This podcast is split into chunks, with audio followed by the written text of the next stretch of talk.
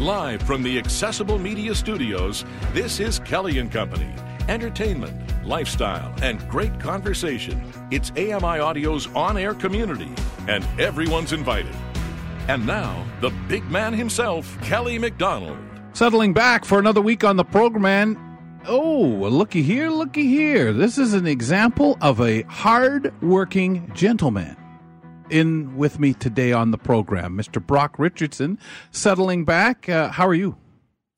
I'm good. I I was uh, thinking about uh, this week, and I don't think I've ever been this busy with AMI in the five years that I've been with them. And it's a fun week, but I started my uh, Now with Dave Brown Sports Hit uh, today as a permanent person. And then I uh, filling in with you guys this week, and Neutral Zone is on a bit of a hiatus, but for a while there, it was like, man, my head's gonna explode off. But I think I've got this covered now, and I, we're all set to go. But it's it's gonna be a busy week, but a fun one. So in two weeks, Neutral Zone returns. You guys will be recording on Monday. So Monday looks like this for this fella, folks. Just just just just for fun, let's take a little look at a hard working man. Uh, hit on uh, Dave Brown's program in the morning. Hit on our show in the afternoon. After that, he grabs his stuff, gets himself together, gets ready, and does the Neutral Zone, which will be uploaded as a podcast as well as a video podcast and air here Tuesday mornings at 11 a.m. in its entirety. Wow. So your week will start off really busy. And and as that that's great. You'll saunter on through the week. You'll you'll do hits on Dave's show uh, right through till Friday, so people can catch it just after 10 a.m. Eastern time. But settle on back. Listen to the whole show starting at nine, folks. And uh, how'd today go? Thumbs up. Very good, very well. It's uh, I, I I will tell the audience I made a rookie mistake as I um was looking at Dave who was off over in my right corner of my computer screen and forgetting briefly that I was needing to look in the camera. So I uh, need to learn, as my parents taught me, do your best you can to uh, look into the look into someone's eyes and look there, but I'm forgetting that his eyes and my eyes are matched up in two different cameras. So in this you case, look into learn. the camera's eye. Yes, exactly, hundred percent.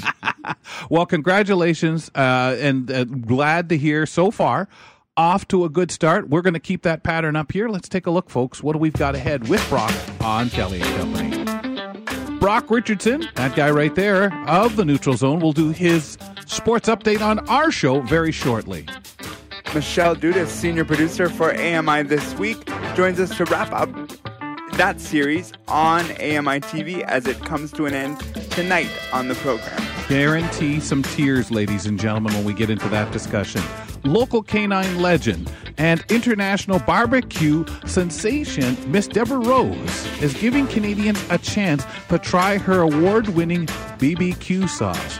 We'll find out more later in hour two, right here on Kelly and Company.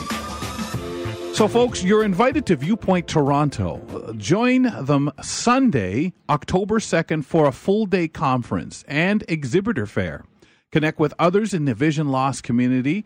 Topics that they've got put on the table for discussion include age related macular degeneration, glaucoma, and cataracts. Uh, inherited retinal diseases research updates will be a part of the day. Stem cells and optical therapy. I'm hoping I'm saying that right. Uh, when Sunday, Sept- uh, October 2nd, excuse me, 2022, where Toronto Reference Library. At 789 Yonge Street. Cost $30. If you need any help with the registration, and we will be putting this up at uh, ami.ca slash Kelly Co. So we'll have links to that up there. But give them a call, please. 1 800 461 3331. Okay, uh, note please masks must be worn at all times if you're attending, except when you're eating in designated areas. Please note that this requirement may change based on public health recommendations at the time of the event. They will maintain communication with all participants to provide relevant updates. Here's a note for you also, folks. A very touching, as far as I'm concerned, story and pretty amazing here. Talk about a young hero. In southern Oklahoma, a 10 year old was honored by the police department, credited with saving his mom's life as she suffered from a seizure but I really do feel like he's my guardian angel as well. Lori Caney says her son is more than just her hero. We were having a wonderful morning and we thought we'd jump in the pool. Shortly after Gavin got out, the 10 year old noticing his mom, who has epilepsy, in distress. I heard a splashing and drowning ish, and then I looked and then she was seizing in the pool. Videos showing Gavin wasting no time diving in and holding his mother's head above water as he swam backwards to get her to safety his grandfather arriving from next door moments later to help. Lionel Moise, ABC News. I'm telling you, what an astute youngster to catch things. What a strong boy jumping in that pool and helping his mother like that and taking care. But but Brock, you know, it's amazing when you instinctively know the right thing to do and um, bless you that you not the panic button isn't hit.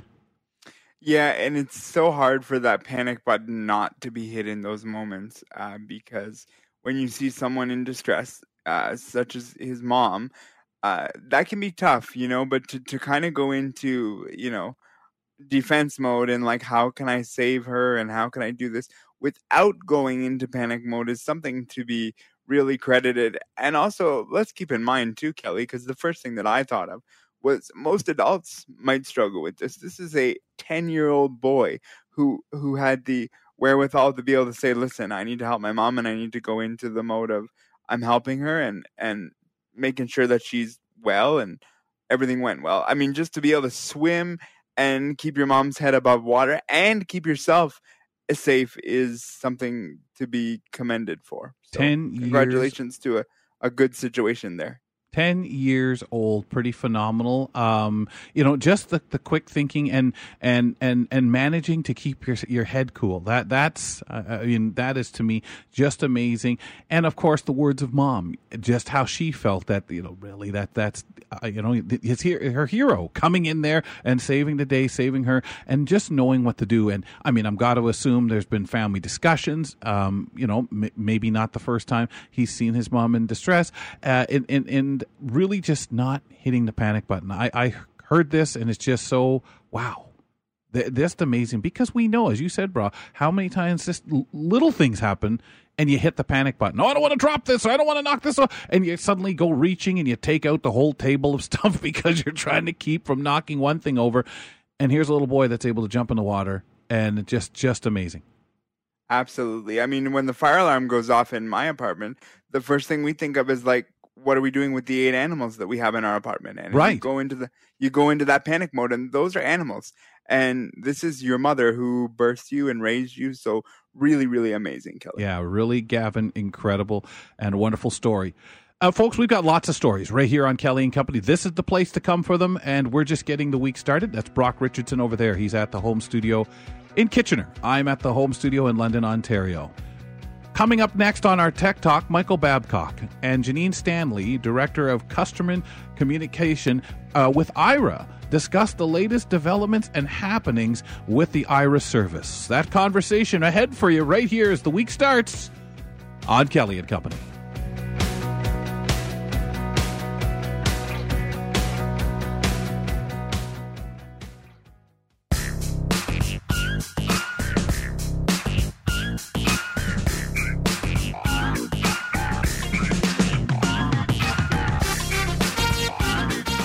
That's it, folks. Just settle on back for another edition of Kelly and Company. Remember, we're here weekdays from 2 to 4 p.m. Eastern Time. The repeat of the show at 5 p.m.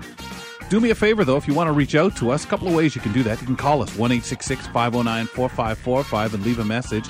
If you do that, mention it for Kelly and Company and uh, also let us know it's okay to play your message on air.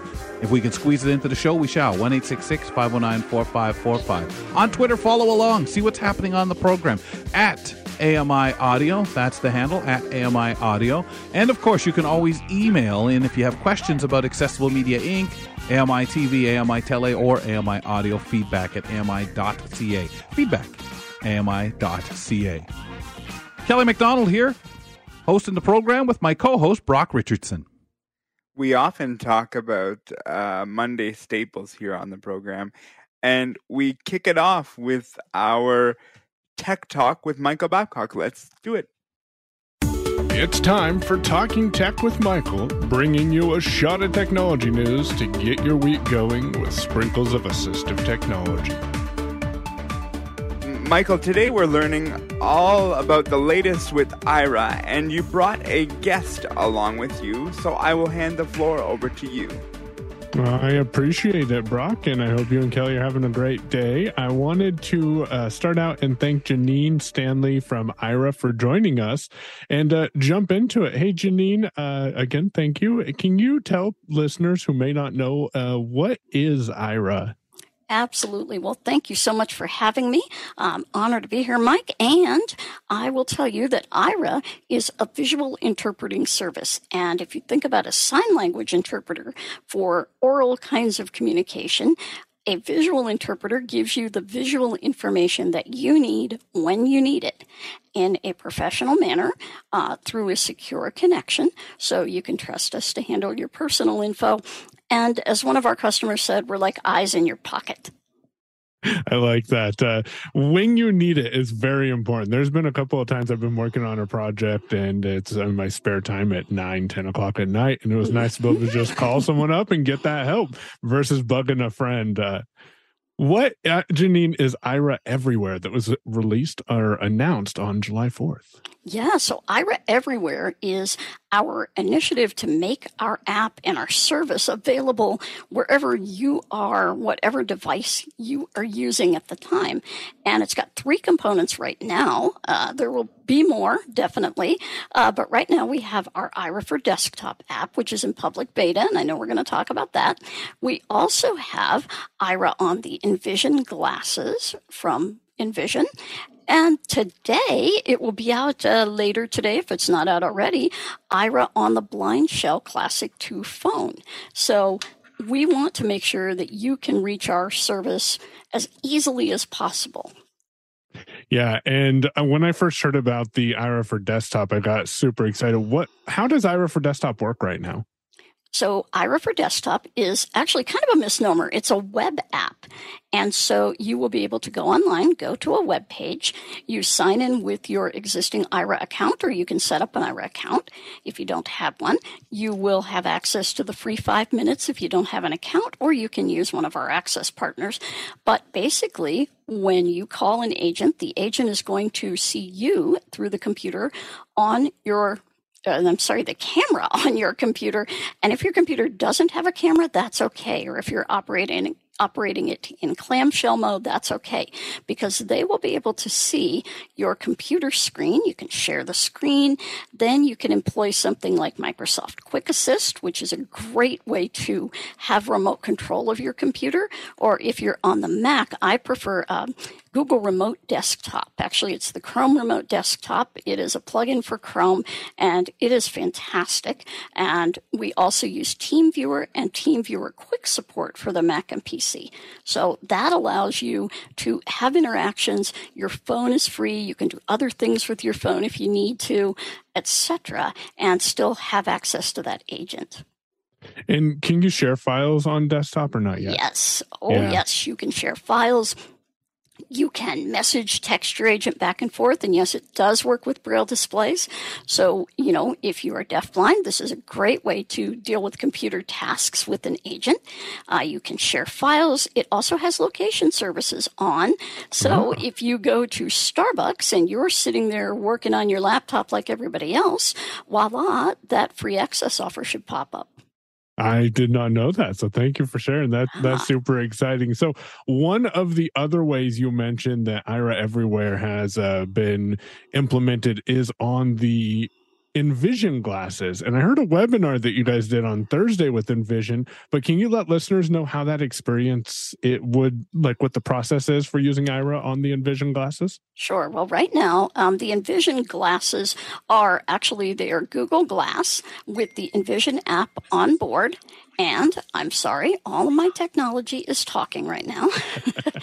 um, but the Envision glasses are Google glasses. And it's funny because Iris started out using Google glasses. So there is a camera. It's kind of right above your right eyebrow on these glasses. And the app has you actually swiping on a little touchpad on your right uh, temple and you can connect with an agent through the glasses. There's a little speaker back by your ear, and that works well. If you have the Envision app, you're going to pair those glasses. You can set up your Aira account, or you can match your existing account if you already have one. And this is great for navigating these glasses. Right now, we don't have GPS services working, but they will be working soon. But you can still navigate by the uh, agent looking through that camera on your glasses and telling you what's in front of you, signage, anything like that. And having the hands free, I imagine, makes a huge difference for oh people my goodness, using yes. it. Yeah.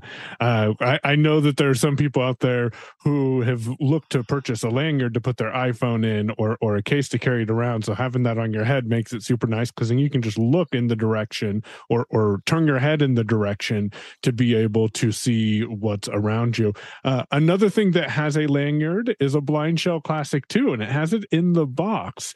And I hear rumors that Aira is coming, and uh, you mentioned Aira that. Can you tell us about that? today. It Yeah, will be in the exciting. App catalog later today. So very exciting. We thought it was coming out in the morning, but we had a couple more tweaks.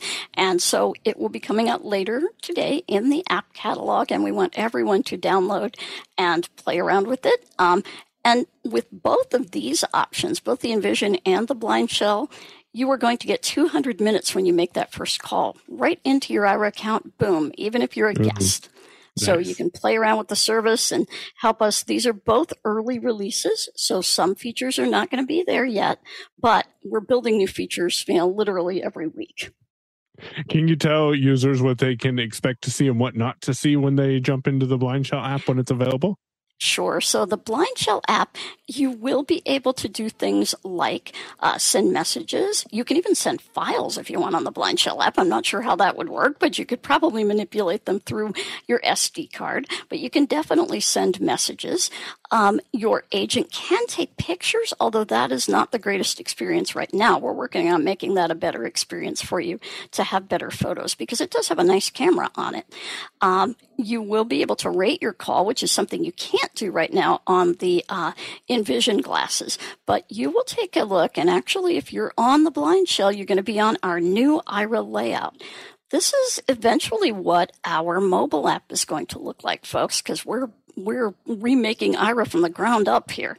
So toward the end of the year, you'll probably see, and early next year, you'll see our mobile app getting a remake, and it's going to look a lot like what it looks like on the blind shell. That's awesome. So uh, we're we're kind of seeing the design of the new mobile app and Yep. how things are going to look. Do you have anything else you can tease us uh, about Aira?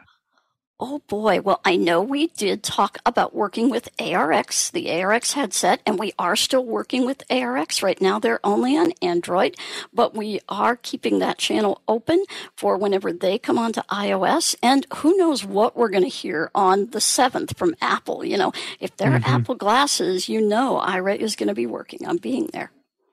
Definitely. I I know we'll be hearing about that following up on Kelly and Company. Uh, and one other thing that I wanted to ask about is a price increase. I think some of us heard about that. Can you tell us a little bit about the price increase for Aira that's coming and what users can expect or explorers can expect to see? Sure, exactly. And for those who don't know, we call our customers explorers. Um, but we uh, did announce that we are going to implement a price increase. We do not have details. We will put out the details in January, so you have a little bit of time. But what we did announce was that if you get an Aira plan between now and January, and that plan is active on January 16th, you can keep that plan for one year, all the way up to, well, it's not quite a year, but almost. So until December 31st of 2023, you can keep the plan that you have at the price that you got it at. And that's for our three plans, our intro, standard, and advanced plans. Nice. And if you need any information about that, you can call our customer care folks. They are uh, ready before the big Labor Day weekend when they get the weekend off, but they are ready. Uh, 800 835 1934. Perfect, and and we appreciate that. Uh, one more question, Janine. Uh, we've talked a lot about the consumer who's using Aira. If someone was interested in being a visual interpreter and working for Aira, what would be that process? And is this available for individuals in Canada? Oh, it's not available yet in Canada, although we are looking into that most definitely because we know there are lots of great people in Canada who would love to do this job. We are always hiring. I will say that. Always, always, always hiring. The process to start uh, looking at what it takes to become a visual interpreter is at aira.io slash careers or aira.io slash our dash agents. And there you're going to see some of the requirements. Um, it is not easy to become a visual interpreter. Uh, and people go through a number of testing processes, and we want everybody to have a fair chance. So come on in. Uh, believe me, we will announce it very loudly whenever we are available in Canada. Super excited about that. Kelly, uh, Kelly or Brock, do either of you guys have questions before we let Janine go? I'm going to just slip in and first, Janine, say how wonderful the service is, how the the the personalities of the people. Because I'm really curious how you guys do that when people want to be uh, helpful as they are doing their job, of course, but we must ask as explorers so many different questions, and they're always ready to go, always ready to, you know, okay, what do you what do you need of me? And eagerly, no matter what challenge we put up, can you see this writing? Whoa, it's blown right out. They're so awesome. How do you get the right temperament in, in, in the people supporting us? Um, that's why it's difficult to become an Aira agent. but we, we put a lot, they get a lot of training actually on customer service, customer interaction, things like that, and a lot of support once they're on the job too, because sometimes, you know, you're not having a great day when you call. And right. so, but they love the job because you never know what that next call is going to be. Mm-hmm. You could be, uh, someone was on a cruise, they were out in the middle of the Pacific Ocean. You could be, you know, reading some important document in court for somebody, which has happened. Um, you just never know. I think that's got to yeah. be the hardest thing, right? Like you don't know. It would be so exciting. You answer that, and wow, what what you're in the midst of. And I know myself when I've used the service, I, I always just thank them for being there and letting me borrow their eyes. well, we appreciate that, and uh, you know we're here to work for you, and that's the part that kind of we we really want to stress because we're subjective i'm sorry we're objective i was trying to sneeze there we are objective about the information so we're not going to judge you about anything it doesn't mm-hmm. matter if your floor's dirty we don't care you know we're going to help you get done what you need to get done and that's a huge difference versus uh, volunteer service. And Janine, we really appreciate you joining us today, and uh, you have a great rest of your afternoon. You too. Happy to come back anytime. That was Michael Babcock, joined by Janine Stanley, Director of Customer Communication with Aira. Michael will be back in a couple of Mondays, as next week will be Labor Day. And up next, Brock will be back to talk sports with me here on Kelly and Company.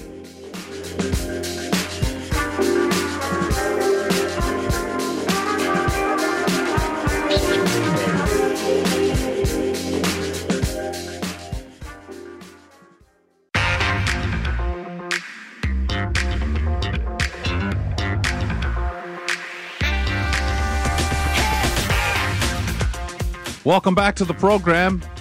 Brock Richardson, that guy over there, Kelly McDonald, host of the show over here. And we thank you being out there wherever you're listening in around the world. Maybe you're checking us out at ami.ca right from your computer and listening into the stream, or Radio Player Canada, or OO Tunes excellent apps on which you can put on your smart device and enjoy the show. Well, let's get into something Brock and I enjoy talking about. We talked about off the top as he started doing sports daily on Now with Dave Brown. You can catch him in the mornings doing that. But his standard regular segment right here Mondays on Kelly and Company. Let's bring him back on.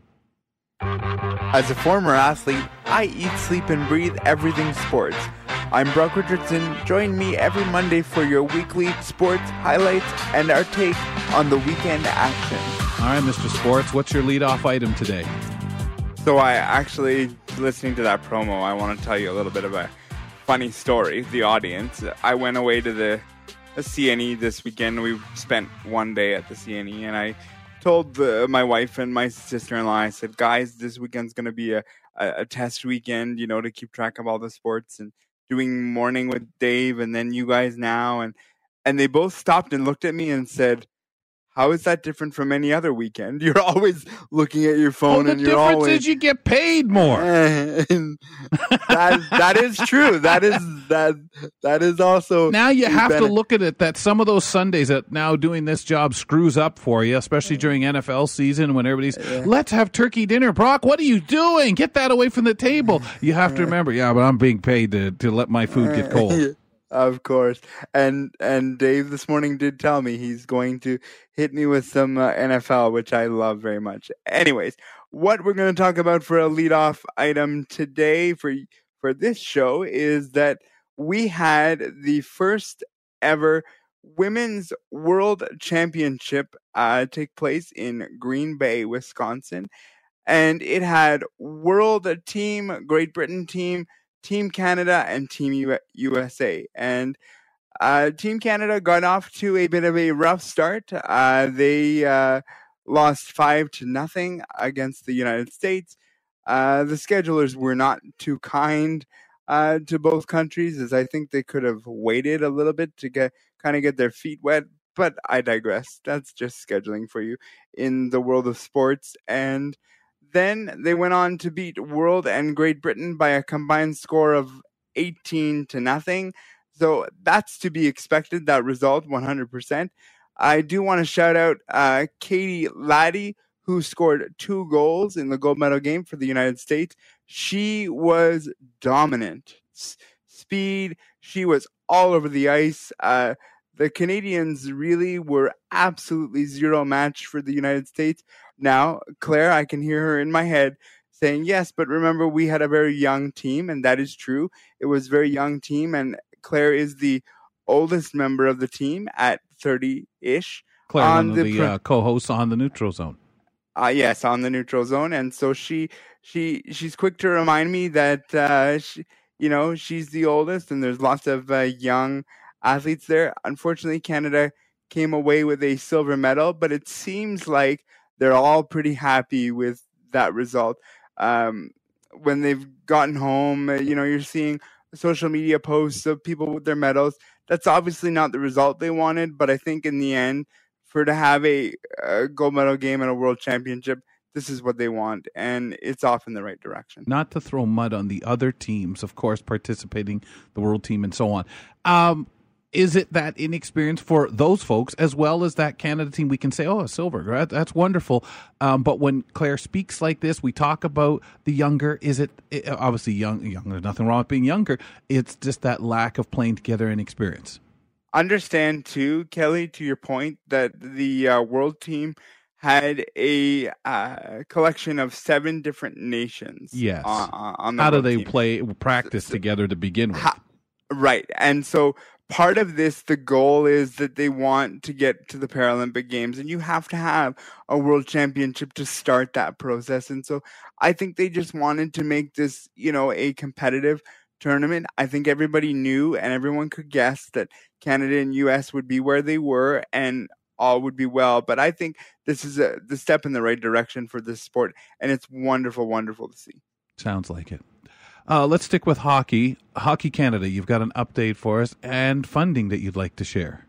Yes. Uh, I saw a uh, tweet over the weekend from Rick Westhead, who does lots of work for uh, TSN and different sports outlets, who tweeted out and basically said that some of the biggest sponsorships for Hockey Canada uh, have pulled away, which we've discussed. And Hockey Canada reached out and said, what would happen if we got rid of some of the top executives?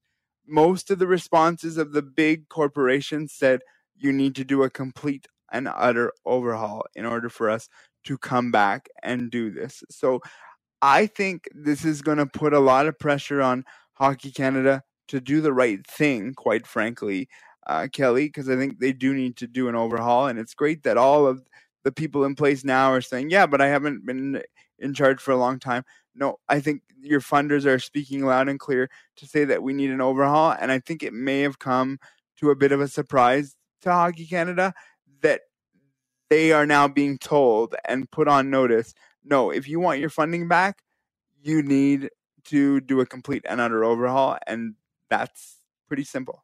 Sounds like they don't want those kind of ideas being developed by any seed that could still be on that board going forward. That, hey, guys, if these were the things that you thought were okay, you agreed to it.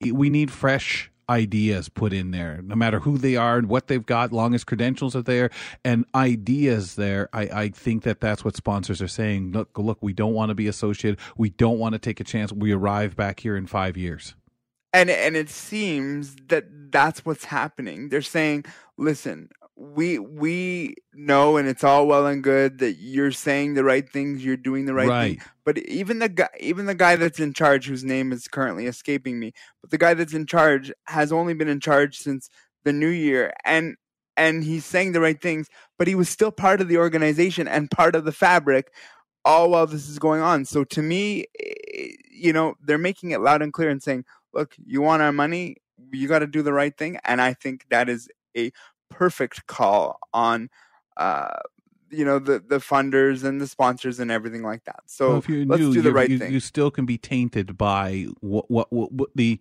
the mass numbers, the majority. So, uh, I, I, you know, you hate to see people forced out of what where they are, and and you know, even no matter how much they're saying, we can fix this. Yeah, guys, sorry, you know, the the voices, the the panel has spoken, if you want to call it, those who are funding the efforts. Sir, one of the things I've always heard is how rough because people are vying for positions, especially in preseason, of course. Uh, you can get a lot of tenseness. You get a lot of aggression. You get a lot of fighting. There was quite the fight at a preseason football practice you want to talk about. Yes. So this broke out uh, late last week between the Rams and the Bengals, which conveniently or not conveniently was a Super Bowl rematch. And this resulted in players throwing helmets. Uh, it was quite the scene.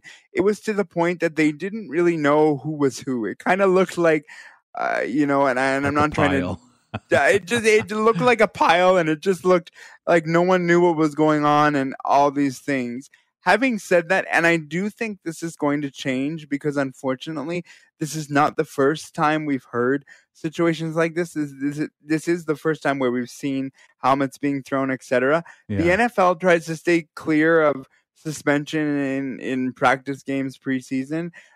I think this is going to change. Whether we see that happen with this incident, I don't know if that's true, but clearly people are just too hyped up and too uh, rambunctious, and you see that in you know pre-tournament games in the NHL or the World Juniors and things like that, where if you get a penalty that results in a suspension, that still carries over into the actual event itself. And I think the NFL needs to look into this and not so much turn a blind eye and say we're just going to pretend that's not happening over there because the NFL doesn't need that kind of thing. No. At this point, this late in preseason, you suspend guys. So this is being the last week, basically.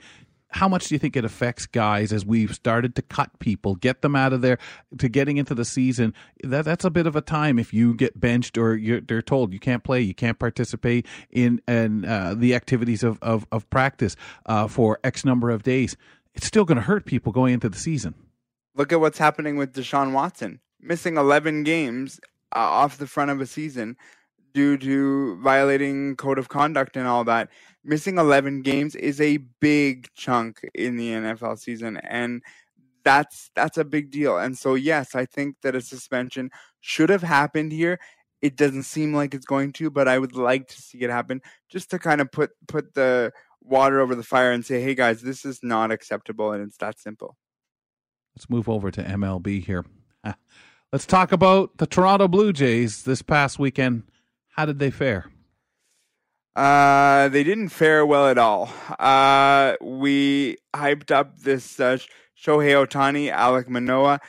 That lived up to the bill. I think you saw, you know, both pitchers going mano a mano. And I am a guy who loves pitchers duel. And this was a pitcher's duel that you're not going to see in a lot of places because, as the broadcasters were discussing, listen, we have a hard time finding splits for pitchers because you don't see that. And there was a lot of discussion on how many times Alek Manoah has faced um, the other pitcher, and it's it's it's one of those things where it's like you don't see this very often, and it was really cool. Spoiled by a uh, unfortunate ending. This is a team that came in uh, on a on a six game losing streak, the Angels, and they're now on a three game winning streak. Toronto went one for 19 with runners in scoring position. Let's talk about Teoscar Hernandez not running out that double play. I don't want to hear it for a second that, oh, maybe he's injured. If he's injured, we have plenty of backups that could fill the spot. You need to run it out. You need to make plays. You have no time in this season anymore with a little over 40 games or so to be making these mistakes. Either play or don't. And it's that simple. And it's the effort that we're not seeing from the Toronto Blue Jays, which is getting really tiring to watch. And very late. It's it's ridiculous when you see Seattle and everybody else playing well. The guy must be injured. Get him off the field. You got Jackie Bradley and other people who can certainly handle the fielding. The the, the injury or whatever it is is is harming the hitting. So uh, I'm like you. I, am just tired of seeing this stuff. I'm tired Friday night seeing a team get back from a great road trip where they perform well, show up, and you said, "What? You guys don't want to be here, do you? You you, you want to be somewhere else." Now let's finish this on a great note, Brock. Saturday before that game there was a wonderful 30 year celebration that you wanted to touch on. Yes, there was 100%. Uh, some great discussions with the 30 year anniversary of the 1992 World Series. I loved listening to Dave Stieb and Buck Martinez talk with each other. Uh, Dan Shulman really took a, a backseat in all this. The story about Pat Borders originally not being a catcher and then making himself a catcher, and really he was he they were just talking about how you know a player like that could make such a change and such a difference. A lot of the fans afterwards were kind of discussing why can't we focus on the present. But I just think the Blue Jays did a wonderful, wonderful, wonderful job in putting this together, and we'll see whether next year they they uh, celebrate the '93 uh, World Series along with it. But just wonderful to see that happen. And I hope things turn around for the Toronto Blue Jays because I'm going to speak again and say there is lots of talent on this team. We just need to see it be put all together. And we haven't seen that from the beginning of the season. And that's a great example why we have to talk about the past because it was more exciting to talk about than what we saw over the weekend in the present. We'll be back, folks, ladies and gentlemen. Brock Richardson, that guy hits us with sports on Mondays on the program. Plus, you can join him and the Neutral Zone as they get together their video podcast. You can hear the podcast and, of course, hear their program on AMI Audio starting on the 13th at 11 a.m. in the morning, right here live. Uh, sorry, recorded, ladies and gentlemen.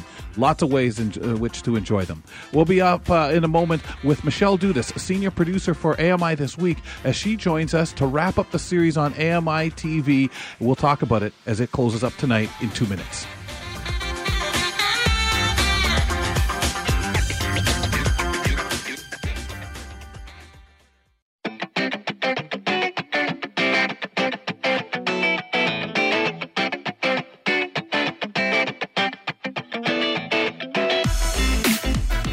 Find AMI audio right from your TV.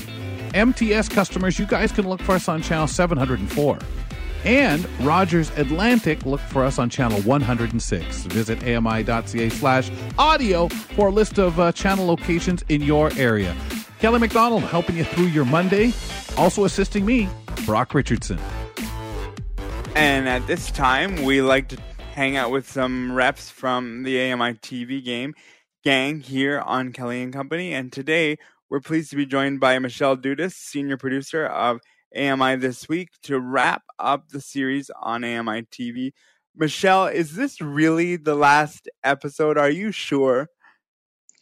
You know what, Brock? I am. Unfortunately, it is. Um, after 10 seasons, we've decided that now is the fitting time to bring the show to a close. Um, what's great is, I mean, a lot of shows don't get to see 10 seasons. So we're really proud of that. And we've had an amazing run. Um, and uh, honestly, I, I really want to take my hat off to everyone involved in the show because it's been incredible. Fantastic. Well, uh, 10 years, as you say, Shell, is an incredible run. It really is. So tell us, when we talk about things to be proud of with the series, for you, uh, can you name a couple? Ooh, I can do my best. It's a really, really tough question. I mean, I think first and foremost, as I said, I mean, I, I think I'm, I'm, probably most proud of the production team, both in front of the camera and behind the scenes, who worked just so hard at finding and developing and producing the stories that we showcased, um, both past and present. We've had a lot of people, you know, throughout the years work on the show, and they're all just amazing. Um, also, obviously, to all of the participants who agreed to um, you know, trust us with their stories and organizations, you know, who trusted us with with their stories. Um, honestly, I think I, I, speak for the the entire team when I say that, you know, um, I think that's probably what brought us the most joy was the fact that we could provide a platform, you know, that's not often provided by mainstream media to establish and support voices of Canadians with disabilities. Mm-hmm. Does that come from the history and knowledge of the show because that must also come with the glad handling and you know as you get to meet different people to to, to get them to feel comfortable to share their story having those conversations with them right from the start. This is what we're wondering about the we're really curious and um, giving them that chance to have a voice, but mostly feel trusted that their story they're telling is, is going to be out there. Is, is, is that the history of the show, or just these wonderful individuals that you've had that opportunity to work with and build this show that way? Uh, that that are the staff putting it together, producing it, uh, doing the interviews, and shooting it. Well, you know, Kel, I, would like to think it's a bit of both. I mean, I, would like to think that again, like the show has a good reputation, and that people, you know, who do tune in um, or who have tuned in to catch the episodes, you know, really did appreciate what we were trying to do with the show. Um, and on top of that, as you said, I mean, it's the people who obviously were on location, you know, talking to these individuals and, you know, before the camera even started to roll, like really just trying to build a rapport. Yes. Um, and maybe even, you know, just a, a little bit of, um, you know, maybe even just like trying to relate in some way, shape, or form. And so, what can we expect from the final episode? Um, well, it's, it's the final episode's a little bit unique in the sense that if you again are a regular watcher of AMI this week, then you would know that um, we have we haven't been in a studio for the last couple of years. Um, but on the or in the last episode, both Victoria Nolan, who is our regular show host, and Toronto bureau reporter Alex Smythe are actually going to be filming from the headquarters, um, the Toronto headquarters of AMI, um, which is really fantastic. And together, what they're going to be doing is they're presenting three profiles of three individuals who we've seen a lot over the last um, over the last decade. We've seen their stories in, in different ways. Um, so I'm really excited about that, and I, and I hope that you know people tuning in will be will be excited to see um, again just you know some of the the journeys uh, of of some people that we featured over the years.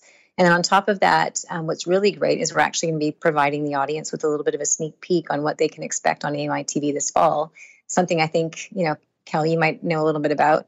Um, so anyway, it's going to be fun. It's going to be really fun. And I always enjoyed when we do these these sneak peeks. We get uh, we're able to get so involved. When I was working with the show, with uh, of course productions involved with AMI in, in any capacity, but getting out and just being able to share so many different things and never knowing when that show opened what we'd have for you and the variety. It was always just so much fun. Will we still be able to watch those old episodes of AMI this week? And if so, when and where? Absolutely. Yeah, of course. Um, some of the best places to find uh, some of the favorite stories will be, of course, on our website at ami.ca and of course on our AMI TV app as well. And then, you know, on the channel, like sometimes we just have like rewinds of, of some of our favorite episodes on on the channel itself. So there are a lot of ways to find it. Love it. Really do. Yeah, I think I think it's just pretty special when you think of the ten years and, and I mean I think of how the show has changed Shell over over the time and you know our own episodes that that you sit back and memories that you have and i'm sure you no matter what you never try to play favorites of of any one particular especially yourself as senior producer but i know i can sit back and think things like the challenger baseball uh, we were talking about that mm. recently on the program because it set me to tears for example on on a personal note for myself one of the hosting back in the day when I had to do some hosting, we did it in Oshawa from a place with classic cars. And being a car fan, it was it was a great day of shooting and stuff like Yeah. that. But some of the things we got a chance to try to cut our teeth on, um, and and get to do uh, and watch. uh, You know, others either do or share with us how they do it, and those moments you'd sit back and hear someone telling a story that you could relate to, and only really you know on this show get the chance to relate to people talking, and you hearing, oh, man, I remember experiencing that, or oh my gosh, wouldn't that be something? Brock, do you have? Any? Well, you mentioned Oh, sorry. Go ahead. I was just going to say, Kel, sorry to interrupt you. I was just going to say that one of the, um, I guess, one of the, the biggest memories I have of you on AMI this week, um, and we featured it off the top of this this last season, was when you actually, you know, drove a car Yes, with our David president Errington. and CEO David Errington. Exactly. Um, I so always- there's there's definitely a lot of highlights for sure. And I always get asked, you know, what, what was your favorite thing to do? Of course, that comes to mind because I'm a, I'm a big car fan. But you know, I got thinking about those times, those different experiences, and there were so many. Um, learning about ice sculpturing, another really great time. Uh, just watching these people work, getting a chance to talk, and and forgetting. Oh yeah, we got something to shoot here because you'd get so engrossed in what they had to say. Brock, do you have any episode that you remember? Uh, that you yeah. mentioned? For me, there's two, Michelle, and you kind of mentioned it off the top, and one is more of a uh, broad over the last two years, and that's the pandemic. The fact that you guys were able to just still uh, shoot episodes of a- AMI this week while the pandemic was going on and everyone's world was turned upside down, you know, but the TV world especially, and you guys never missed a beat. It, it- there were just always hard hitting stuff. And for me, and excuse the sports reference as the sports guy, but I really liked Greg Westlake when he talked about uh, being inducted into the Canadian Sports Hall of Fame. That guy has had a tremendous, tremendous career, and it, I just felt that it was so well done, and it encapsulated his career very, very well. Well, thanks for that, Rock. Yeah, I think that, you know, Greg, we love Greg. I mean, Greg, you know, can do no wrong. um, we, we love having him on on AMI this week and obviously on level playing field as well. So, and beyond the field. Um, like I said, he's done a lot for for AMI, which is great. But yeah, I, I, I for myself, I, I, I'm hard pressed to think of one specific favorite. I think that some of the things that Kelly you were saying about, you know, being able to participate in some of the stories, and I know for some of our reporters, um, you know, they were able to find new hobbies themselves just by Mhm. trying them out.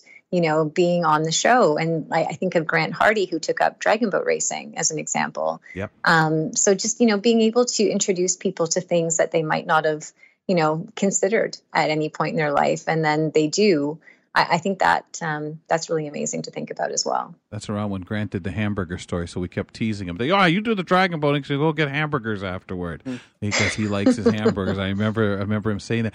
It, it's one of those things too that um, I think when things close off, like you guys are, are doing tonight, and if you could tell us a, a little bit about how folks can can catch it. Um, I find these times really difficult. Um, you think back as we're doing now, reflecting, but just when you know that that's and I think that's the theater guy in me that knowing okay we've got together to do this show it's ending we're not doing this thing again we're not together again doing it and I find that incredibly hard so heart goes out to all of you because I I'm sure there was a lot of that kind of feel as as the season wrapped up Oh, absolutely. Yeah, a lot. I mean, it's bittersweet, right? Like you want to celebrate the fact that we accomplished 10 amazing seasons, but at the same time, you're sad to see it go. So, yeah, it, it's it's um it's a really sort of interesting sort of range of emotions. But And yeah, I can mean, if you, if I- I'm hoping, yeah, I was going to say, I'm hoping that people do tune in, and it can be seen tonight at 8:30 p.m. Eastern on AMI TV. That's really, really good stuff. And again, congratulations to you and everything you Mhm. put in with your team. And ten years is a long time. It's it's a, a decade of time and such wonderful stories that's come out. And and let's not forget to shoot those things take a lot longer than what we see on television. So credit to the entire team and and really the organization as a whole for what you put together. It's been fun to watch, and I will be watching uh, tonight at uh, nine thirty. And all the best Eight with eight thirty. Uh, oh, sorry, eight thirty. My apologies. Yeah. I must No be in a different time zone. Um, Yep. yeah, I'll be watching tonight, and uh, uh, congratulations once again on what was such a wonderful run. Thank you so much, Brock. And thank you, Kelly. Thanks for everything that you've done. Thank you, Michelle. Appreciate it. Good luck to everybody, and thank everybody for giving us a splendid show and so much enjoyment for 10 years. Again. It's uh, it's tough, Kelly, when you see things wrap up like that. Oh my and, gosh, I don't do well with it. I, I, I really don't. I struggle a lot. Um, and of course, you get thinking of everything. And I really urge people to get the AMI app and check it out because Brock has so much good stuff on there uh, from the years. And it's it's to me timeless because you still learn and can take something from so many of the segments, and and even this the experience of watching them. Yes, one hundred percent. And we thank Michelle for joining us to talk about the final episode of AMI this week. We'll step aside for a second, folks, and in an um, uh, effort to raise funds for her favorite four legged uh, foundation, local canine legend, and international barbecue sensation, Miss Deborah Rose is giving Canadians a chance to try her award winning BBQ sauce. Ooh. Also, uh, last week, a Canadian veteran with a PSD, PTSD and a brain injury was me- offered medical assistance uh, um, and it was assistance in dying, even though that is not what he asked for. We discussed the case with Danielle McLaughlin on Know Your Rights. Up next, community reporter Annette Dennis with her community report. Stand by.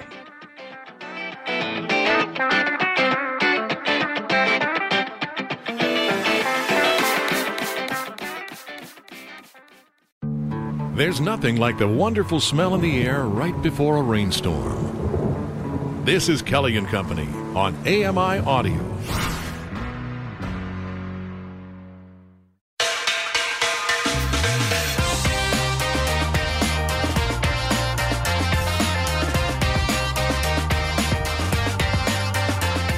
Welcome back to the program. Kelly McDonald hosting with Brock Richardson today. Ramya Muthan off for the week. And we're glad wherever you are hanging out with us, folks, that you're sticking around. And boy, lots of amazing content on the program. Brock, I had to wipe those tears away with uh, ATW uh, having its last episode tonight on AMI TV. That it took a couple of moments here to have to breathe deep because so many, so many memories.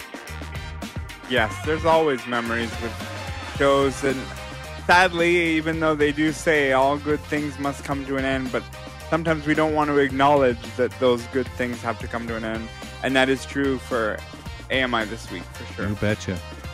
10 years. Awesome. And again, Fedora's off to the gang over there.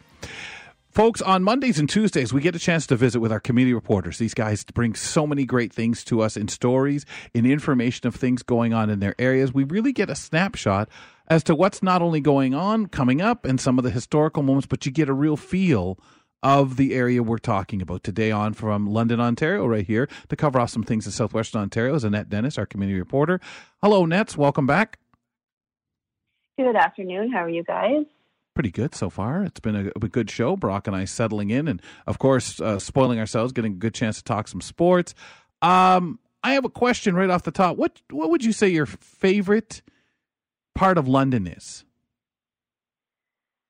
You know that I've really been thinking about a lot about that. Um, it's it, it's hard to say. It's sometimes when you do a little digging, I sometimes I forget how many cool things we do have here locally. So um, I don't know. I don't yeah. know. I, will have to say, I maybe the theater, theater, the local okay. theater, which I've been missing. See, is there a particular area? Your first story is in Old East Village, uh, part of London. I, I, was raised in Byron, uh, which is always where I always go to and say, "Oh, it's so much fun, so many good memories as a kid." And we've got our different areas, but I always find it exciting when people talk about different uh, burbs, if you want to call them that, or parts mm-hmm. of a town or city, and why. And so many people, when I worked, started working in Toronto, would speak about different areas that that were great. Yeah. Um, so I always am curious. But let's talk Old East London Libation uh, District uh, tour here. What's this? Yeah, so this uh, Old East uh, Village is actually one of the oldest neighborhoods in London. So it's it's really cool, and it's I think it's really undergoing um, revitalization, um, and this really brought it. I kind of forgot um, what what is is available in there. So this is um, taking place. Um, there's a passport contest, and that's taking place specifically from um, August 19th through to September 19th, like you said, in Old East Village in London. Um, so, in Old East Village, there are a lot of cafes, bars, other sort of beverage businesses, coffee shops, that sort of thing in the area. And this particular uh, promotional tour is focusing on those businesses that actually um, produce their, office, their offerings right on site. So, um, what they're doing is encouraging folks to basically go and explore these particular businesses and support them and learn how they operate, um, how they produce. You know, there, there's ones that produce spirits, beers, soda, tea, coffee. There's a couple of organic coffee shops that are on this particular tour, or an organic brewing. There's, I think there's two distilleries, um, you know, that brew right on site. And some of them have restaurants, entertainment, karaoke, um, tastings. You know how how they make their products. So there's a really a, it's really opened my eyes. I kind of you kind of forget sometimes you get complacent, and I forgot that there were all these wonderful um, businesses in Old East to explore, and this is a really fun opportunity to do that.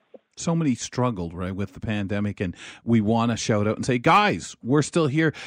I'm, I'm sure for so many people, you almost forget it, whether it was places you went by all the time, heading to or from work, and and things change. So you sort of like the real the term out of sight out of mind really comes to play but mostly it's just so wonderful annette to learn all about the different places and history and i think one of the beautiful things going on in our world right now is people are reminding themselves hey man we've got cool places just down the street or just across town local local we're hearing so much of Absolutely. Yeah, I, that's exactly it. And it really, it, when I was, you know, uh, looking over this the last couple of days, it reminded me of that. And I'm like, wow, I, you know, don't take this stuff for granted. And it's important.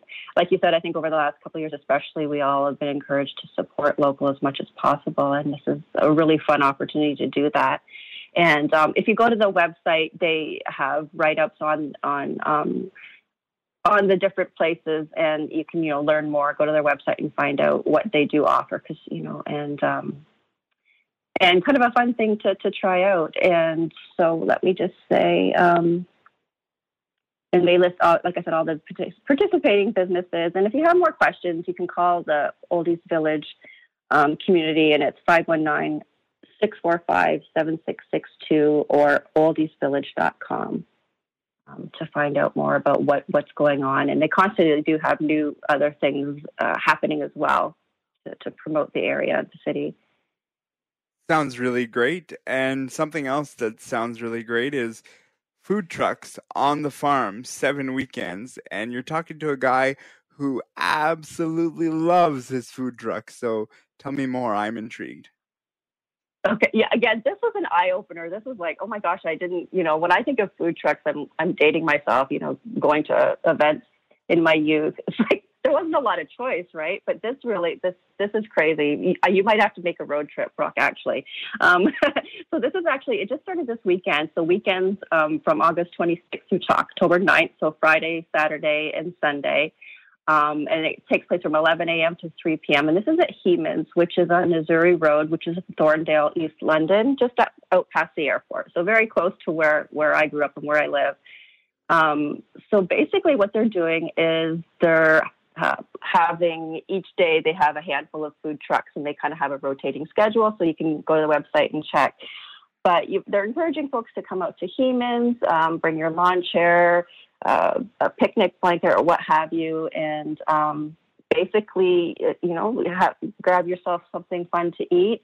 And they're also offering um, glasses of their of their cider, a glass of their cider as well that you can you can try mm, as well. Yummy. And that's a new initiative. That's that's a new initiative of Heeman's. Um, gosh, the last couple of years that they've started producing their own products there. So yeah, and um, yeah, so I just it, I was at the on their website, and like I said, they have maybe I think Fridays they have three different trucks and they rotate, and Saturday and Sunday they have maybe four or five that they kind of rotate, so you can go in and and they have information about what you know what type of food is there, and I was amazed. Um, it's like restaurant, like like some of these are just like fancy restaurants on wheels, so I think it's really really cool. Um, did you want me to kind of go? I'll just rhyme off some of the foods that the, the I won't name the restaurants, but the types of foods. Oh, please uh, do. I yeah. this will okay, encourage you're this will encourage me this. to have a road trip. This is what this will do. Please do. Um, some of the ones that jumped out at me, they have Portuguese, fusion, Asian, um, pierogies, gourmet mac and cheese, Brazilian cuisine um, with a Canadian in- influence, barbecue, lots of meat option, Egyptian cuisine, Mexican, Indian, um, mini donuts. It was just um, really, really, it really looks like a, a, a fun opportunity. The only problem will be is maybe deciding. You might not be able just to, to go to one truck. You might have to try out you know, stretch out the afternoon and try out a couple of things. And then, if, if folks want, you can get, get a, class, a glass of their cider. And they have some of the selections are berry blush, uh, raspberry bee balm mead, um, peach and ginger mead, uh, and then a Dutch crumble. And then they're just their traditional cider. And I have tried their traditional, and it's really quite nice.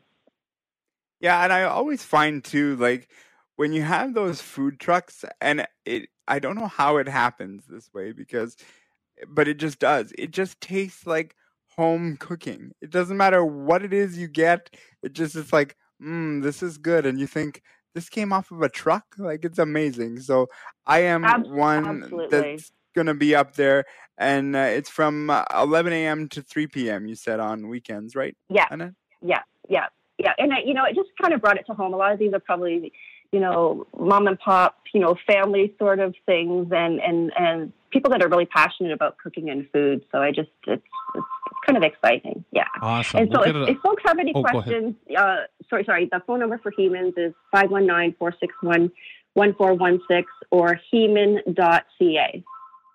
Okay, we'll get it up on the blog at ami.ca slash kellyco. And we have a short bit of time here. Let's talk about the celebration mm-hmm. of 21 years of Open Doors London. Yeah, so I wanted to include this um, because it officially is back in person this year um, from September 17th, the weekend of September 17th and 18th. And I mean, oh, you know, a lot of your listeners are familiar with Doors Open. Um, and again, this kind of, I, I, was scrolling through, and there are so many wonderful um, um, museums, um, local businesses, heritage sites, parks um, the CNIB hub is there, dance studios. There's so many wonderful things um, that people can can explore. And there is um, for folks who there are passes available. Like for five dollars, you can get a, a, London bus pass for the weekend, and you know that'll get you two adults and two children to ride around. I think it's from nine till eight. Um, so there's really lots of again, an opportunity to remind yourself that there's a lot of fun, exciting things to explore in, in your area. Um, did you want me to go over a couple that jumped out at me, or people? There's no, we're we're going to just send everyone to the blog. That's time yeah. is uh, of course against us. AMI.t slash Kelly Co. We'll put the link up, and a very good time. I've uh, enjoyed it in the years that I've been able to attend. So thank you kindly. We'll talk to you next month. Okay, nice talking to you guys. Take care. Annette Dennis, our community reporter in London, Ontario, talking about things in southwestern Ontario. And you can catch our community reporters Mondays and Tuesdays here on the program. More Kelly and Company ahead. We're going to talk barbecue sauce next.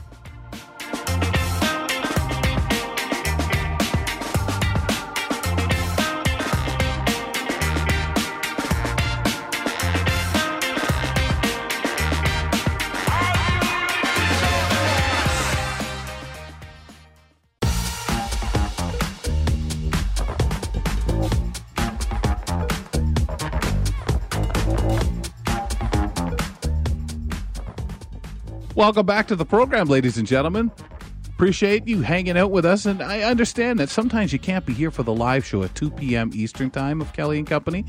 We've got you covered. Check out the Kelly and Company podcast, available to you using your favorite podcatcher. Subscribe. You can listen to the show in its uh, full form where we toss on an audio vanity card at the end. You can also listen to the show in segment form Maybe you got a contributor you just enjoy hearing and that's what you tune into the show for. No problem. Maybe you've got a topic that you just happened to miss or join in the midst of us talking about and you want to go back and take a listen. Well, do that using the Kelly and Company podcast available to you from your favorite podcatcher. Subscribe now. And uh, while you're in there, maybe give us a rating and review if you have some time.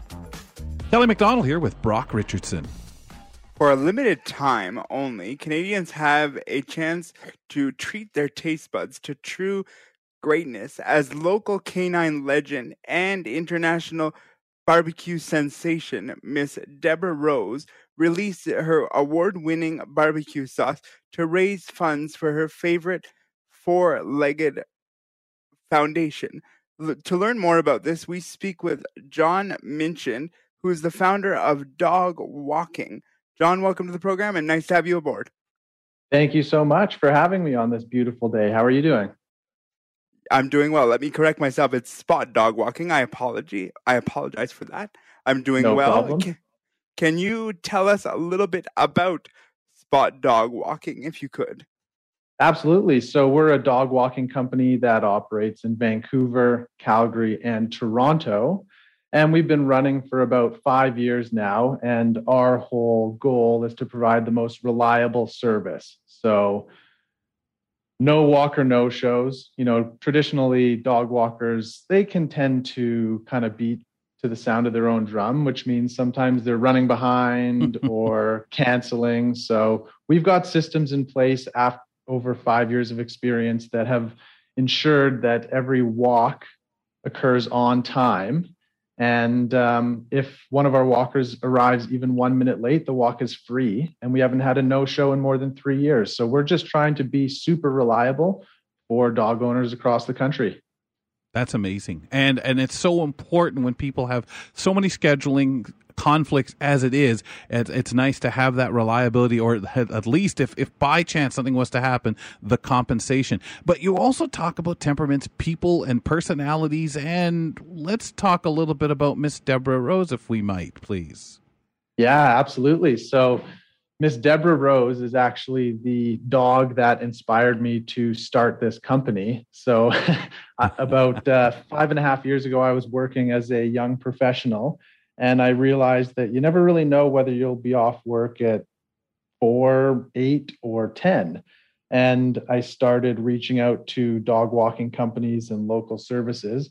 And I really struggled to find anybody who could provide an on demand service. So, after about six months, I quit my job, and uh, Debbie and I set out on this adventure. And while we still do the on demand dog walks, our primary service is just recurring, you know, for those people who need it every single day, whether it's work or some other reason.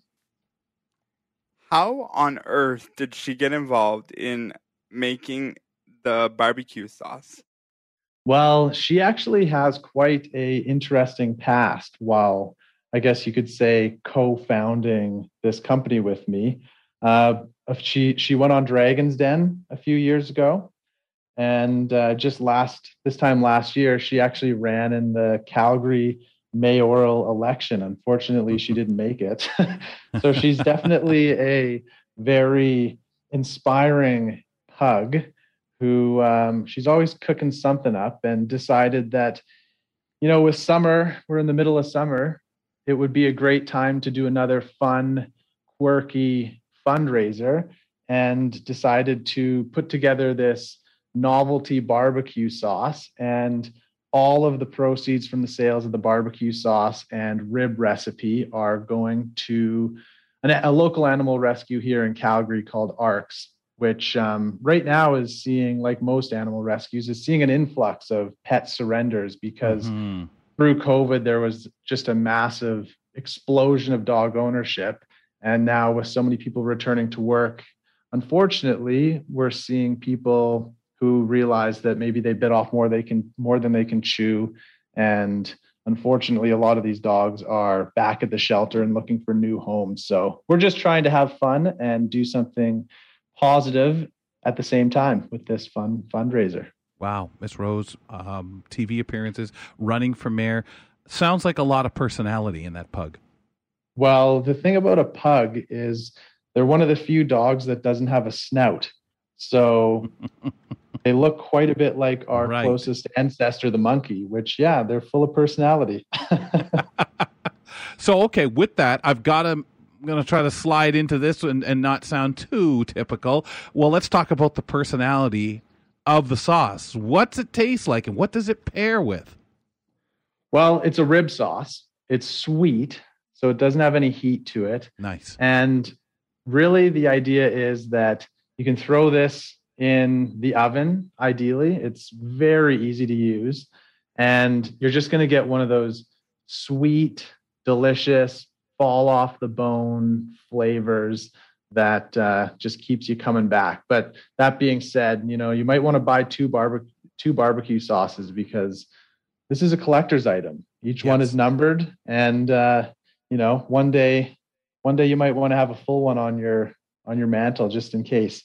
wow, wow! As it hits, it may not be uh, real spicy or hot, but it's going to move and it's going to be that collector's item. So it's going to be a hot, hot item. Could you describe uh, the artwork, the bottle, just for, for our audience and for people to picture it? You bet. Yeah. So on the front of the bottle, we've got, it just says um, Deb Sauce, named after Miss Deborah Rose. It's got a big picture of her on the front. And then on the back side, it has her secret award winning rib recipe that was nearly two decades in the making. So not only do you get the sauce, but you get the recipe that lets you cook the ribs exactly how they should be. So you can get that fall off the bone feel. Wow, that's nice. What's the key ingredient, would you say? In, there with Tent, what is the if it wasn't written there and we were hiding it as a secret, what would be the real what makes it what it is? Love, love and eye boogers. Wow, it just I, I love food and barbecue. Like that's my that's my mo. So this is sounding uh, pretty delicious, to be honest with you. Can you uh, you meant you you mentioned it a little bit earlier, but can you elaborate on the uh, partnership with the foundation and what this partnership kind of entails a little bit more in depth? For sure. Well, our philosophy is that the more animals that we can help, the more animals we can eventually serve, you know, with through our dog walking company. Um, but over the years, we've done a number of different fundraisers, and actually, 10 cents from every 10 minutes walked through our dog walking company spot, we donate to animal rescues and shelters for the last year and a half, we've partnered with the Sheldrick Wildlife Trust, which is an elephant orphanage in Kenya mm-hmm. that rescues baby orphaned elephants, and it's some pretty heartwarming stuff. Um, but yeah, through the years, we've we've raised and donated over twenty five thousand dollars, and we've done some work with AARCS in the past, and they're just one of the one of the three big rescues here in Calgary that just does a lot of great work. So anytime we get a chance to partner with one of you know arcs or the humane society or positive match we'll, we'll jump on that. Um, so this is just a one-time partnership but yeah all of the proceeds which means you know not the net proceeds but every single dollar that um, we sell we donate. So it's a it's a it's a big opportunity to make a difference here. So when we talk about making a difference, Vancouver, Calgary, Toronto locations where the service is offered, how do you guys with all this going on just manage every day? And and if people say oh my goodness i'd love to do this um, what's kind of the criterion for people to get involved to walk dogs? Yeah well to, to walk dogs we're always hiring and we typically look for mature individuals who have a track record of being reliable that's the most important part and uh, of course those who typically are available midday because the majority of people who work need a dog walk. You know i'd say 80% of the walks occur between 11 a.m and 2 p.m um, but that being said we are open from 9 a.m till 8 p.m in all three cities. But yeah really just reliable uh, whether it's an individual who has been a dog owner in the past or has worked with pets some people with aspirations to work in the pet industry that are still you know going through the educational process um, but really just looking for passionate animal lovers who are reliable. You mentioned a little bit earlier in the interview that you guys have never had a more anyone be late and one minute late it's free. What does that mean to you when you when you hear that come out of your mouth, you know that we've we've never had anyone late and we're always on time. What does that mean to you? Well, we we hit, just to correct you, we do have people late. Currently, we are about um, seven or eight late arrivals per thousand walks, but that's typically only a few minutes late. Um, but we haven't had a no show in more than 50,000 walks. So to me, it's just, I know when the day gets busy, you're at work, you don't have time to be wondering when your dog walker is going to show up, whether they're going to show up, and how long they're actually going to walk for. Yes. So I just think that you know, pets are a part of the family. Yeah. And reliability is everything. If if if you're relying on a service, you know, it's not like when you get the plumber and they give you the five hour arrival That's window right. and then they show up two hours after that, I just roll my eyes. So I think as a, cons- as a consumer and as a dog owner, we've just adopted those philosophies. And the fact that we provide late arrivals for free holds us to a high standard. And, you know, we've certainly, uh, we've certainly provided quite a few free walks due to late arrivals in the past, but, you know, it's helped us work out the kinks and brought us to where we are today, which is Well, I, I am by sure- far the most reliable service. Well, and I was just going to say, I'm sure as you started out, making sure people understood and now learning how to convince them we can be trusted. We've got a great track record. You can go and take a look. But as you said, you you know, you're these folks are trusting a, a loved one to you. Yeah, exactly. And one of our goals is to almost take the trust element out of it because typically when you're when you're finding a pet services provider it's all about the relationship and all about the trust. And you know you trust based on meeting that person that they're going to show up on time but trust doesn't always get the job done. You know you need systems backup processes in place in case all of these situations occur. You know if your dog walker gets in a car accident on the way to the walk. Well that's terrible but the customer shouldn't have a no show so you know if it's an emergency like that we'll just pay a backup walker a hundred dollars to drop what they're doing and come immediately. So you know that level of service is something that uh, i just think is super important. And very, very quickly, where can we learn more about all of this that we've spoke about today? Absolutely. So our website is called spotdogwalkers.com. If you were to just Google spot dog walking or dog walkers, we'd be the first ones to come up for sure. And then on the top of that website, we've got a banner where we're selling the Deb sauce. Love it. I will be checking that out for sure. I love my barbecue sauce. Thank you so much for taking the time to do this interview. We greatly appreciate it. Thank you very much for having me. Enjoy the rest of the day.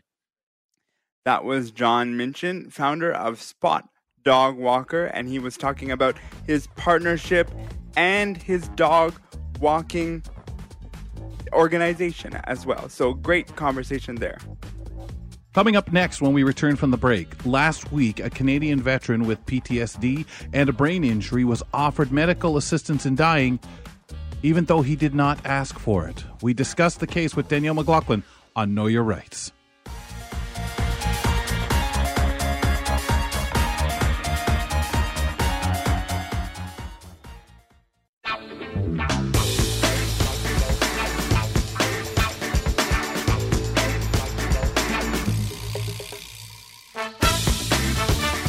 Hey there, thanks for being with us.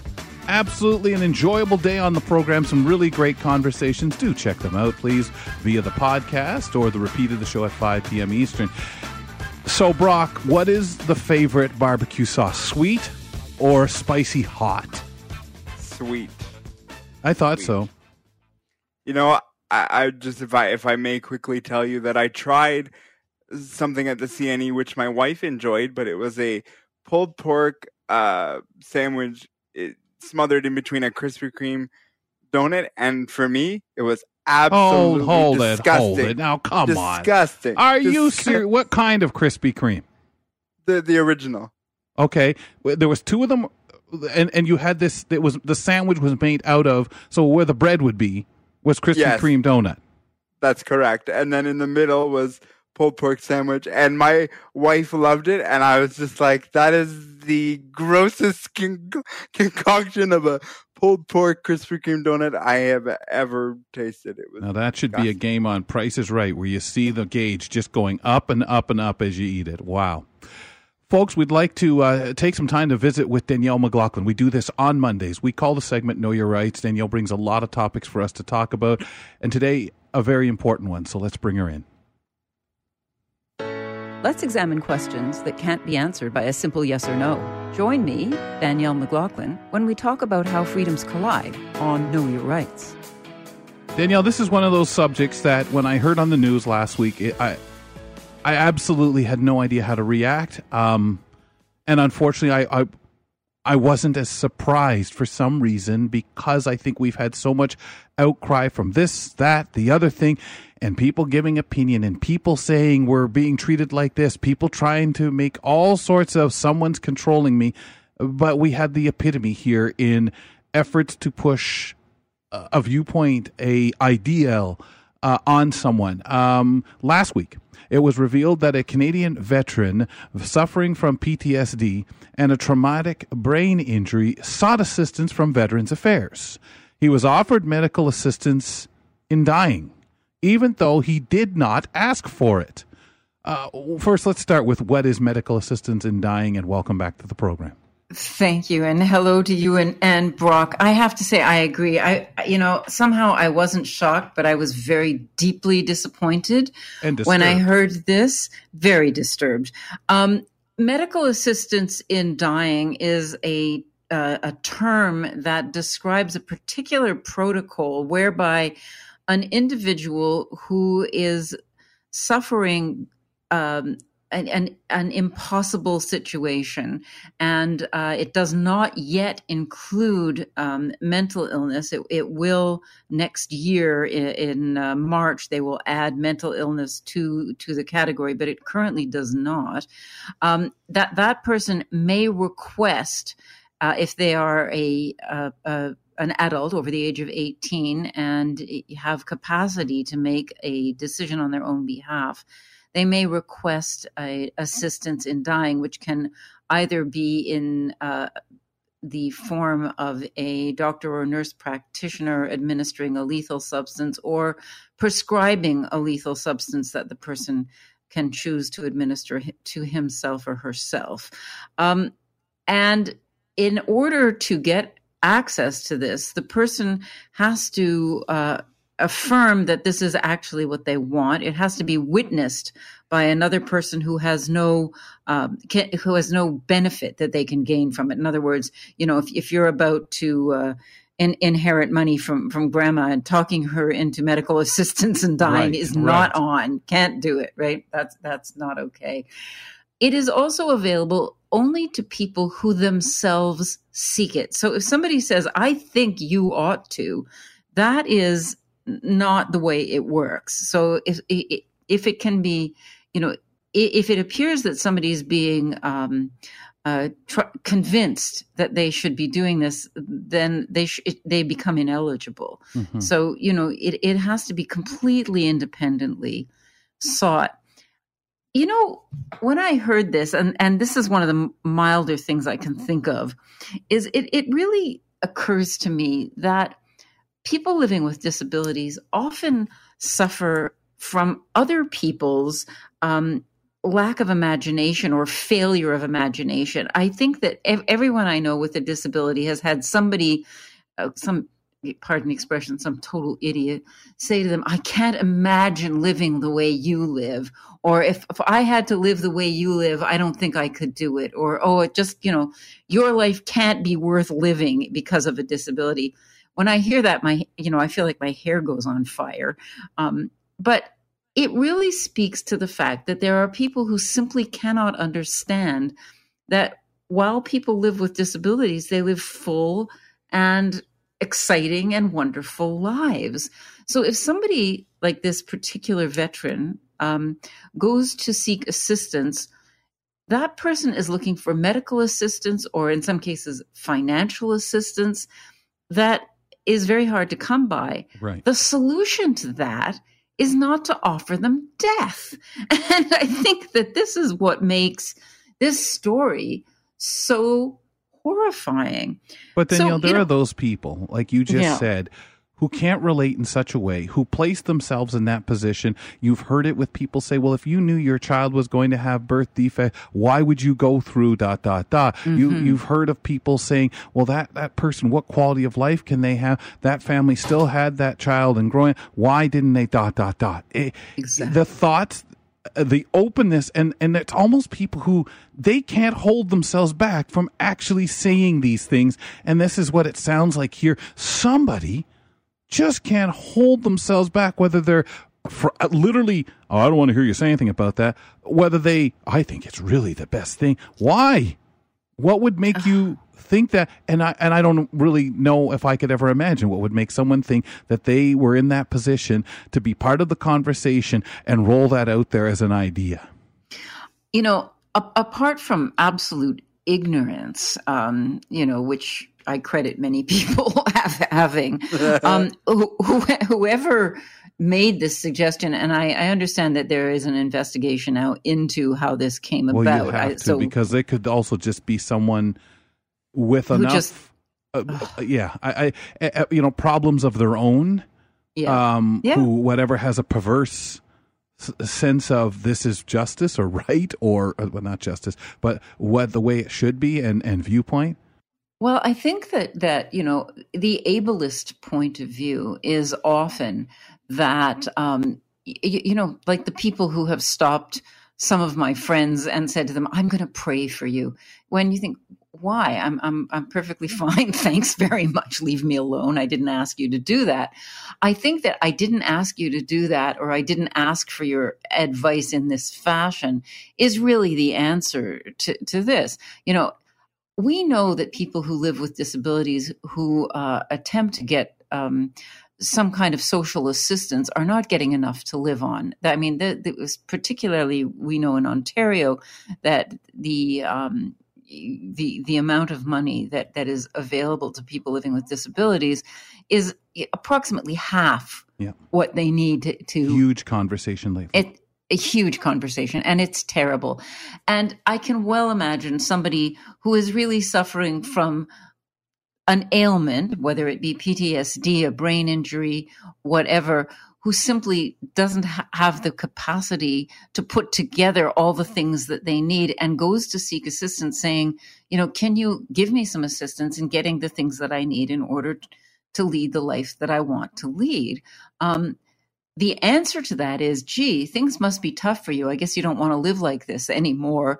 Um, to me, is is absolute nonsense. Apart from the fact that it's deeply insulting, it is you know it is that kind of ableist view that the only kind of life worth living is my kind of life right i have to say you know if if if i'm a person who is you know temporarily able bodied then i think this is the right way to live uh, is an ableist point of view and really does not help anybody.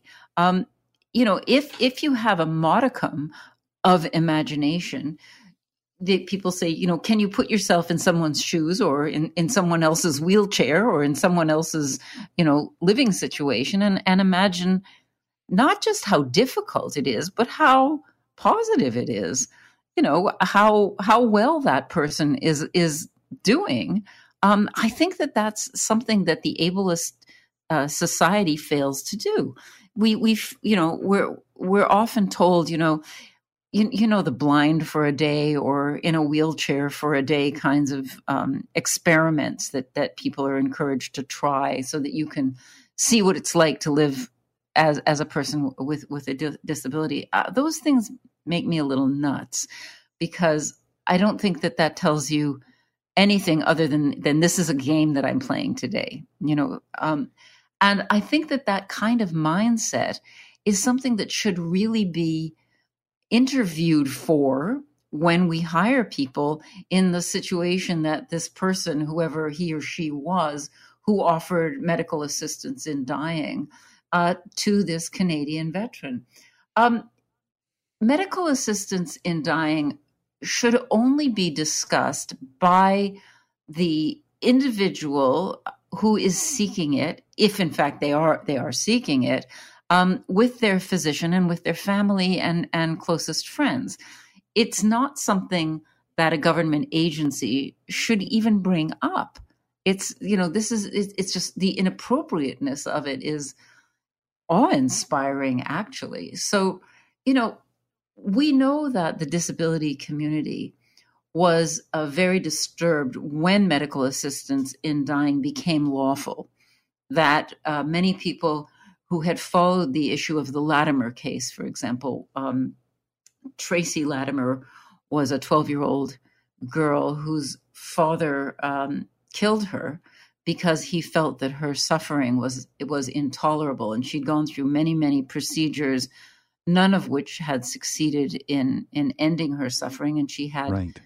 multiple disabilities um, and the you know canada really got into the discussion at that time about whether what he did was lawful whether it was moral whether it, it should be whether he should have been punished um, for what he did whether he should have been uh, you know they should have just not bothered to prosecute him because he did it out of love for his child um, you know these these discussions will go on forever but because of all of the things that happened there, um, the medical assistance in dying laws were passed. And I think what they basically said is, you know, this is a matter to be discussed by an individual who is competent and is able to make choices for himself or for herself. So that clearly would have ruled out a 12 year old child, you know, who had these multiple disabilities that that uh, Tracy had. So, you know, what Robert Latimer did has not become legal and will not become legal. And should um, not. And may we add that, should not become yeah. legal. Um, you know, if we say that there may have been extenuating circumstances and it should have been, you know, that should have been brought into court, that's a different argument. That that's a that's a different story. But, you know, there are people who are saying that people who live with disabilities are being um, told about made whether they're being actually actively offered it or whether they themselves are seeking it. It is has become part of the discussion since the the income disparities are so massive and people are saying I just cannot continue living without being able to afford a roof over my head or food to eat or the assistance that that I require in order to make it through a day. Um, it's, in my view, not just sad but but terrifyingly wrong that dying becomes part of that conversation. You know, it it is if somebody were to say to the governments in power, you need to ensure that everybody in Canada, either living with a disability or not living with a disability, has a minimum income that they can rely upon. Um, and then we will look at the issue of medical assistance in dying when it has to do with intolerable suffering, not financial suffering, but physical or in some cases emotional or mental suffering and then it becomes a conversation it doesn't right. become an absolute yes you get to you know this is what you get to do who do you have that conversation with obviously your practitioner like i, I don't know yeah. the key the people and, and again i'm assuming someone has a circumstance where they probably have a team of doctors uh, the, yeah. you know that that could weigh in well yeah and i think that people who, who i know of who have uh, got access to medical assistance in dying have had this conversation with their physicians in some cases nurse practitioners, or in, in some cases in that team would be a pharmacist. Um, you know, people who who can get access to the kinds of uh, drugs that might be required in, in these circumstances. Um, and of course, with their family members, uh, you know, and people close to them. Um, I would suspect that in many cases, um, their family members will have a very good idea leading up to this whether this is a good idea or not a good idea you know they've if if you live with somebody who has been suffering intolerably for a long time mm-hmm. uh, you will know that uh, if it's just a whim if somebody is suffering a temporary setback or is having a really rough time that should not uh, trigger medical assistance in dying uh, they did remove recently the requirement for somebody to be at end of life uh, in order to get access to medical assistance in dying. And some people have said, well, that's a good thing because you can be suffering in, you know, terribly, even though your death may not be foreseeable. Um, and other people have said, well, then they should be seeking other uh, remedies to help deal with the pain. So, this case uh, has really brought up a whole basket of questions. In my view, we need to really take a close look at what ableism is doing or can be doing f- to the disabled community and start changing the mindset. Start talking about the positive things that people who live with disabilities love, enjoy, and it isn't those horrible sandwiches with pulled pork and donuts. I gotta tell you, that uh, sounds man. disgusting. That'll put you in some position. Danielle, of course, thank you kindly um, for talking to us, sharing and, and, giving us things, of course, as usual, to walk away and think about. That was Danielle McLaughlin, our Know Your Rights contributor, and we were talking about MAID and disabilities. Coming up in just a moment, Brock and I will take a look at what's coming up on Now with Dave Brown. We'll give you a sneak peek at our program and discuss right here on Kelly and Company.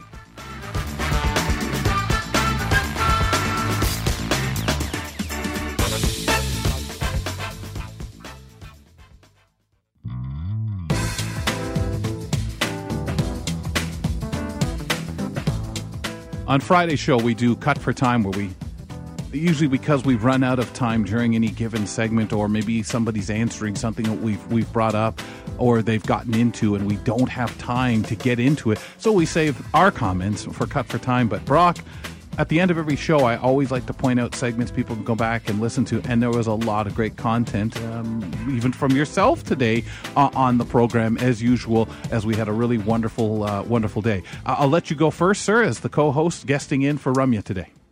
Uh, thank you. I'm going to go back to the segment we just had on medical assistant in dying, and and the thing that really stuck out to me as we were chatting about it, as someone basically being suggested to, uh, you know, take that on and get medical assistant in dying. I was always raised, Kelly, in such a way where it's like you don't judge what other people's lives are. You don't insert yourself in someone else's life, you can offer assistance, you know, to help them along the way. And so for me, I just uh, eyes wide during Danielle's conversation and just the idea that someone actually put medical assistant in dying on the table when you don't really live and walk through that person's shoes. I hated to say that I, I wasn't surprised because I've heard people make such wild, outlandish suggestions about things. You hear people talk and say, well, if I was born that way, I would. And they've just horrified me that this stuff would come out of a, a human skull. And, and I, I don't even know what to say, uh, except I'm embarrassed that I wasn't shocked, that I've actually endured, listened. And what do you say to someone like that? You, you walk away. Brock, I want to scream out uh, Aira, the conversation Michael Babcock had today, uh, and it was absolutely wonderful with Janine Stanley, director of customer communi- of communication at Aira, uh, joined him. Really wonderful, enlightening, enlightening, enlightening. Let's try that again. There's three shots at the cat there, and he didn't do well, Cal. Um, really t- discussing uh, discussing Aira, the services, and kind of the way it's done, and just things people can look forward to when when indulging or getting involved and using it as a service, and really some nice behind the scenes insight. Check that out via the Kelly and Company podcast. Subscribe using your favorite podcatcher, and you'll get a good idea as to what they do, and, and maybe uh, you'll want to get one of their subscriptions, and uh, they can help you out. And they're always looking for volunteers in the United States too to get involved. That's Aira and our segment with Michael Babcock. Brock, would you mind giving us an idea what's coming up tomorrow as the gang from Now with Dave Brown assemble at 9 a.m. in the morning, or you can catch them as a podcast too, folks. Not a problem. They've got some good stuff as always coming up. They're going to mark uh, Disability Employment Month in BC with Parliamentary Secretary Dan Coulter. Uh, that's going to be a great conversation. Lawrence Gunther discusses how the GPS technology is now mapping out rural and country settings and they're going to have the weekly news quiz with uh, Karen McGee, Alex Smythe, and Mike Ross. Sounds absolutely wonderful. Their show, they assemble at 9 a.m. in the morning on AMI. Check them out, please, ladies and gentlemen. And uh, oh, oh, oh, folks, uh, also stick around to uh, Brock Richardson guy over there in Kitchener. He'll be there leading you through sports as Dave and him sit down and chat just after 10 o'clock in the morning as uh, Brock uh, joins the team over there uh, this week. And we'll be continuing on there, sir. And uh, we wish you good luck. You'll be back here, though, with me at 2 p.m. tomorrow for another full show. Indeed, I will be. It's going to be fun. And I've had a sneak peek at the script, and it's always a jam packed show. So, how much of the sandwich were you able to eat with the Krispy Kreme and the pulled pork? One bite. Once I hit the uh, savory, I was like, that's enough of that. and you heard it. The sugar went right through the ceiling. Woo. Thanks, pal. We'll talk to you tomorrow. Talk to you tomorrow. As Brock mentioned, good show. He's had a peek at the lineup. Let's tell you what's going on tomorrow. Danielle Johnkind will be talking to us about the risk of monkeypox to our pets. Are you curious about how you can make our salads a full, balanced meal option without Krispy Kreme donuts? Nutritionist Julia Caranches will join us and she'll let us know. We'll catch up with Tony Frymark, our uh, community reporter in Medicine Hat, Alberta, and uh, get her report. Canada's largest and longest running air show is celebrating its 73rd this year edition of it this Labor Day weekend. We'll learn more from Lori Duthie, uh, the show's executive director, when she joins us on the program. The Alliance for the Equality of Blind Canadians is celebrating their 30th anniversary in a few weeks, and we'll learn more with uh, Marcy Yale, National President, and Chantel Oakes, the chair of the 30th Anniversary Committee. And Andy Frank, AMI Audio Manager, joins us to talk to us about the fall lineup of shows and more right here. Brock and I return tomorrow at 2 p.m. Eastern. I'm waving at you. Good night, folks.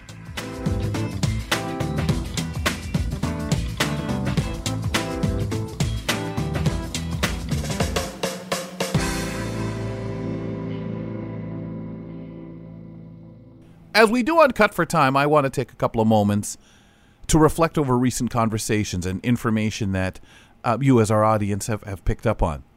You know, there's some changes happening with Jeff Ryman. Uh, he is leaving the Now at Dave Brown, and uh, if you watch the program, you know he does sports over there.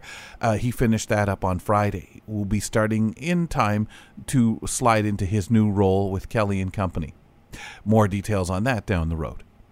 So I always feel that, oh man, change. And I know how much Jeff loves talking sports and being on air. We see that with lifestyle and health on our program and when he does What in the World, and you can see that clearly when he's on now with Dave Brown doing sports. So I'm sure, and hopefully all of us will have that understanding and say, okay, Jeff, great work and sympathy because you know what? That's hard when things change like that. He absolutely loves it. What a trooper um, for the changes coming up, and and he needs the focus. There's a lot uh, that's changing, and we're very proud. But it's time to start feeling that little bit of okay, Jeff. Yeah, sorry, man. And in time, that will also mean some changes for him on our program and being on air as well. So um, that will start to unfold as we get over, get moving along in the next couple of months. Brock Richardson, as we talked about on Friday's show, what a chance for him to get in and do sports every day. One of his true loves. I'm not sure if being on air, broadcasting, or being a sports fan, uh, it, it, which one comes first. So he's lucky that he gets to do both and make a living doing so and enjoys it. So this opportunity he has waited for, and it's now happening. You know the changes with the neutral zone, so congratulations to those guys, the whole pack of them, in getting that chance to have a video podcast. But right now, it's a moment as we sit here on a Monday, and I just lean back and say, wow, amazing stuff for the guys. Congratulations. Fedora's off, all.